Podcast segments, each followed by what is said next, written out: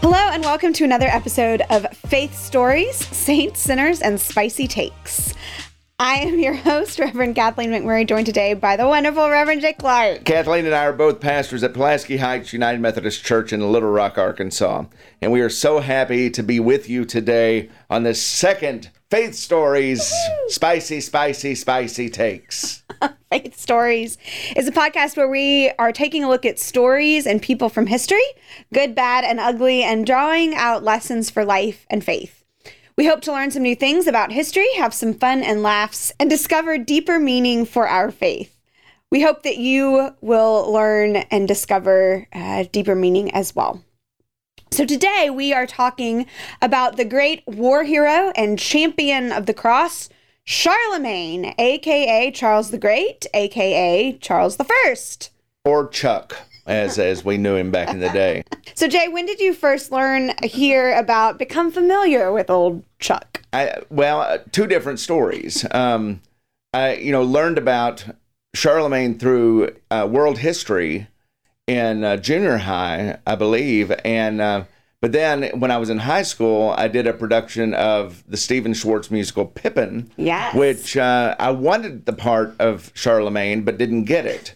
I had to play his son Louis, and so uh, anyway, uh, you know, and with uh, all musical theater things, I mean, it is just a hint of truth in in the way that they develop that character. But but there, as I've seen in some of the research I've done, you know, there there are certainly some similarities. Actually, my experience is very similar to yours. I mean, I, I knew of the name of Charlemagne for sure, but it was not until I was in a production of Pippin in high school that I really did learn about him. I was an overachiever, so even though um, I was a featured dancer, I did all sorts of uh, really intense research about the history.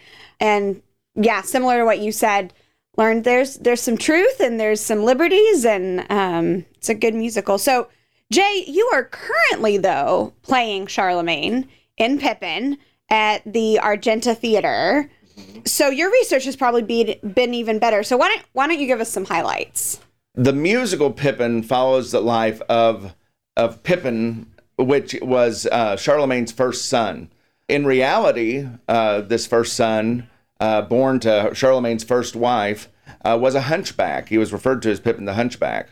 Charlemagne really got around. I guess that's the spicy take on this one. he had many wives and many children by other women as well. One of his wives he did have nine uh, children with, and one of those was Louis.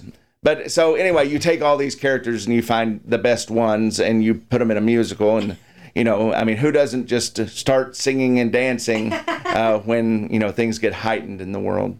But anyway, so Charlemagne is uh, trying to take over, uh, trying to uh, spread Christianity throughout the world, throughout the kingdom. And he's uh, been meeting with the Pope. That's all factual. He and the Pope were close. It was Pope Leo III, I think, that made Charlemagne the emperor of the Holy Roman Empire. yes, yes. And they hadn't had an emperor in three centuries. And rumor is that if Charlemagne had known the Pope was going to do that, he would not have accepted it.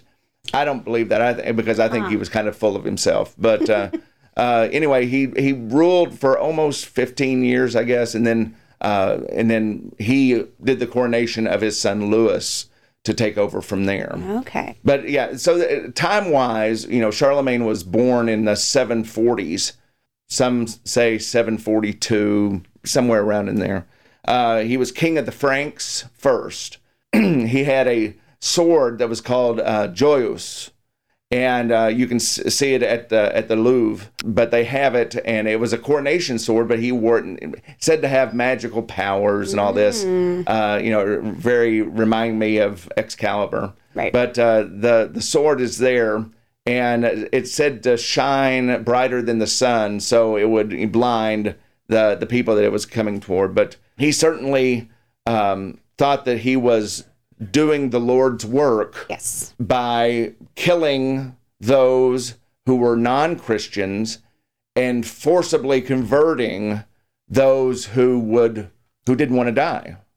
Yeah. So Yeah, I, I heard uh, or read that he was called the father of Europe and known for uniting Europe, which as you dig into that history, seems to be a very nice spin on Christianizing to the point of death. right. yeah. Yeah. You know, fun fact, he also had an elephant. I don't know where I don't know where that plays into any of this. He had an he had an elephant. elephant. I mean, like a pet elephant. yeah. Huh. And I guess he would ride the elephant. I don't know. Well, maybe that that goes back to that whole ego thing. Maybe. right? Like, Everybody needs to ride an elephant at some point in time. if I can't get enough wives, I'll just get an elephant. That'll that'll make things Right. better. You know, and uh, something else that our listeners should know is that, you know, the Holy Roman Empire at that time was uh, France and Germany and northern Italy and in some of the low countries that are in, uh, it was really a western piece of, uh, of Europe. And um, so that was his focus, so to speak. So tell us a little bit about. The, there's a there's a song in Pippin, and we're not. I know you said before we started recording that you didn't want to turn this into like A musical theater a podcast. musical theater podcast, but But if you're interested, please let us know. but uh, yes, Jay and I both have a history a history with that. Uh, clearly, we were both in the musical Pippin. But uh, talk a little bit about there's a there's a song, um, and you've told me a little bit about uh, the song "War Is a Science" that's in the musical, and I know it's been rewritten and revised. Um, talk talk a little bit about that and and about kind of the the historical perspective of that idea of of war um, and like what that looked like for Charlemagne. uh, Yeah, when when Stephen Schwartz first wrote the musical, he wrote it in college uh, at Carnegie Mellon, and they were going to do it as a student theater production. And what when he kept working on it, he he also has said that none of what was written in the late '60s made it to what eventually was on the stage in 1972. okay.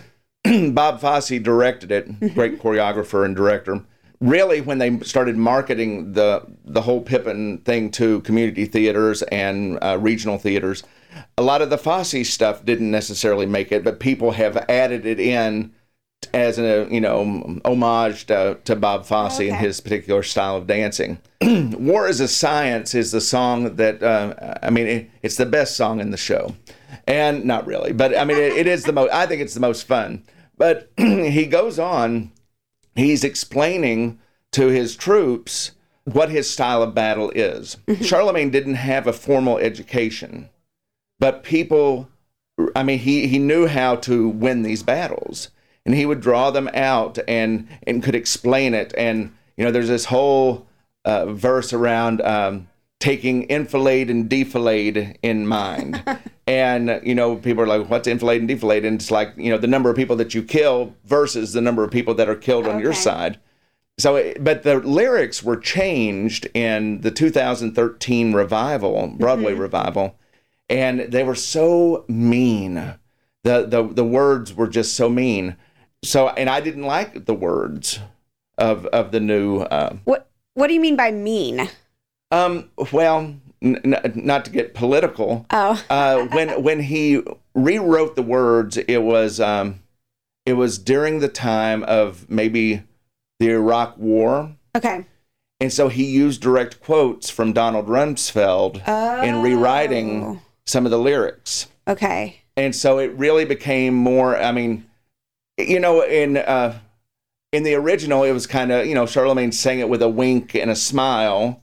And it wasn't just about, you know, ripping the guts out of somebody. Right. Uh, the new lyrics, I wish I'd brought a copy of them, but uh, uh, they they were just mean. And so I, I emailed Steve Schwartz and I said, uh, "Are you still satisfied with the the lyrics that you wrote? You know, for the revival? I would really like to use the original lyrics."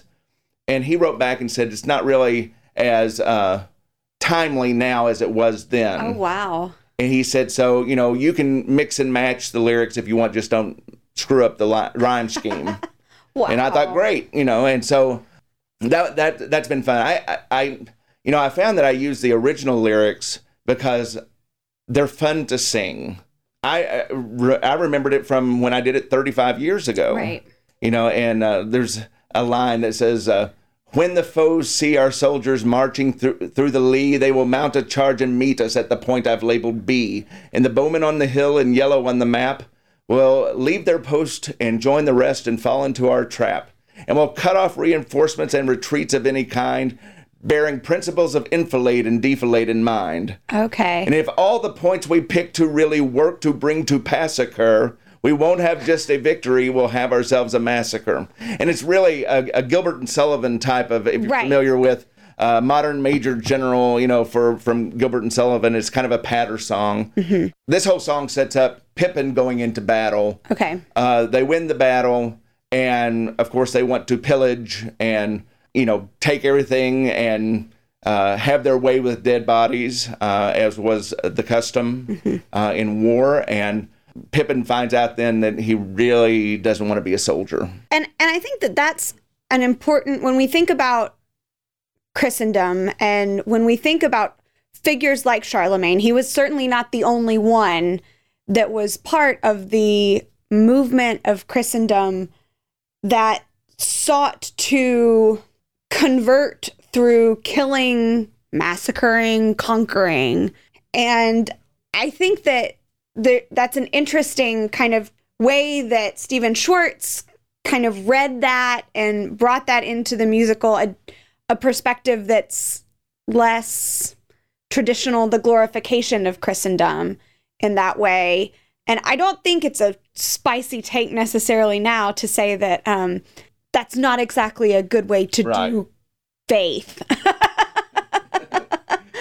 um, but but I think that that his evolution and his thinking through the lyrics of that song and the ideas of war as portrayed even in this fictional telling of Charlemagne is is a good example of how we evolve and think about things in a really messy history of Christianity if we're being honest. There's a really great book out called um, "The Evangelism of Charlemagne."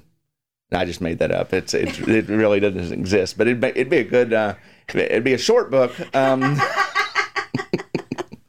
uh, yeah, there's also a line that uh, Charlemagne tells to his sons uh, that kind of sums up who he is. He says, uh, "You know, the Pope and I have uh, said that we are going to." Spread Christianity throughout the kingdom, even if we have to kill every non Christian to do it. Mm. Wow. Do you think that even though we can agree mostly, and this comes into our kind of so you know why should I care segment at the at the end of our podcasts, um, as we're looking at history, as we're thinking about the evolution of our understanding of conversion and our kind of general acknowledgement that killing off people that aren't Christian so that we will have a 100% Christian state is not perhaps an actual Christian way of going about things. We can kind of agree on that. But do you think that there are, I think there's still complexities, I guess what I'm trying to say, in how we understand converting, how we understand evangelism, how we understand talking about Christianity, where we can maybe all agree that it's not good to kill people, or at least many of us agree that it's not good to kill people, but but that there's other levels of of the way that we just treat and understand and view people outside of Christianity that there's still a lot of work I think that needs to be done. Right. And I think part of that goes to, you know, what is your worldview? Um, we're located in Little Rock, but I grew up in a small town that, I mean, it was all Christian houses of worship. Uh, you know, if, if you were Jewish or or Muslim, you had to drive 30 minutes to get to your place of worship. Uh, and I did not grow up with anyone else outside the Christian faith. Right. Uh, of course, it was also a time in a small town that if you were to identify even uh, as a non-Christian, you know, it was even if you were an atheist, you know, Right. or were not practicing, you know, you just didn't talk about it, you know. And then when you experience life with a lot of other people that are different than you, I've always thought that it just makes your life that much richer Right. you know, because I've got a lot of friends who are different faiths, and you know, believe it or not, we find a lot of things we agree on. Sometimes we do talk about the things we disagree about, and that's okay.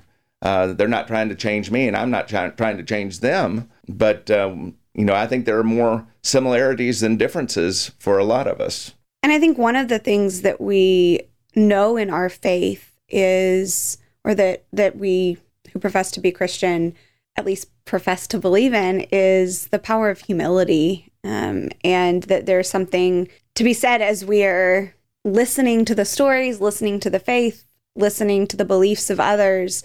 That we, when we approach things with humility, I think that God and the Holy Spirit can open us up to new understandings of God and faith uh, when we listen with humility rather than than believing that we know what is right and uh, believing that we always know what is right and that we would be better off if we were to conquer uh, in that way that that Charlemagne certainly did. So is there anything else that you would like to share uh, with our audience as we kind of wrap up our time today, Jay? Tell us, tell us first of all, uh, where we can come and see Pippin, see Charlemagne in action. It's the Argenta Community Theater in North Little Rock, Arkansas, and we run August 18th through the 28th. Uh, and uh, there's actually a gala performance on the 17th featuring the original leading player from Pippin. Oh, uh, ben Vereen will be in town uh, with us, so we're excited about that. And uh, uh, and you know, I mean, it, you can see clips of Pippin on on YouTube. It was filmed in uh, Ontario.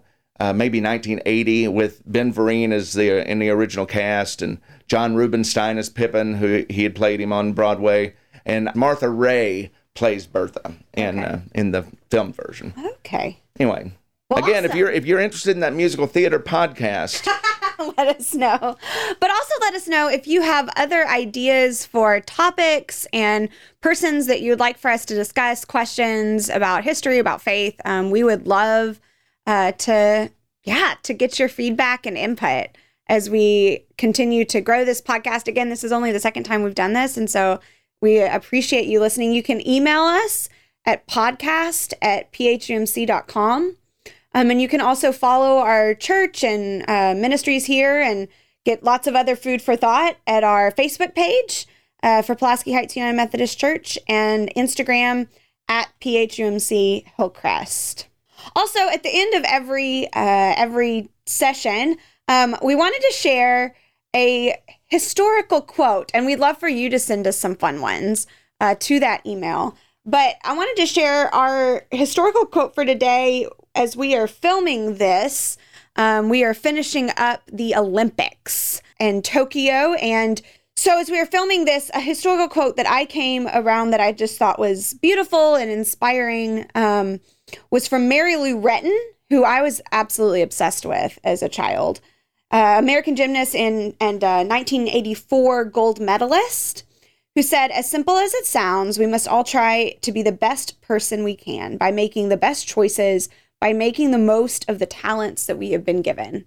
Um, and so I just, I thought that was really inspirational uh, as we move forward to the start of the school year, as we think about how we are to try and engage in the world and uh, as we as we think about that, I just thought it was really inspirational. And uh, you know, just uh, this is a whole nother podcast, but you know, good for you, uh, Simone Bowles. Yes, Simone Biles. Yeah, Biles, and, um, absolutely.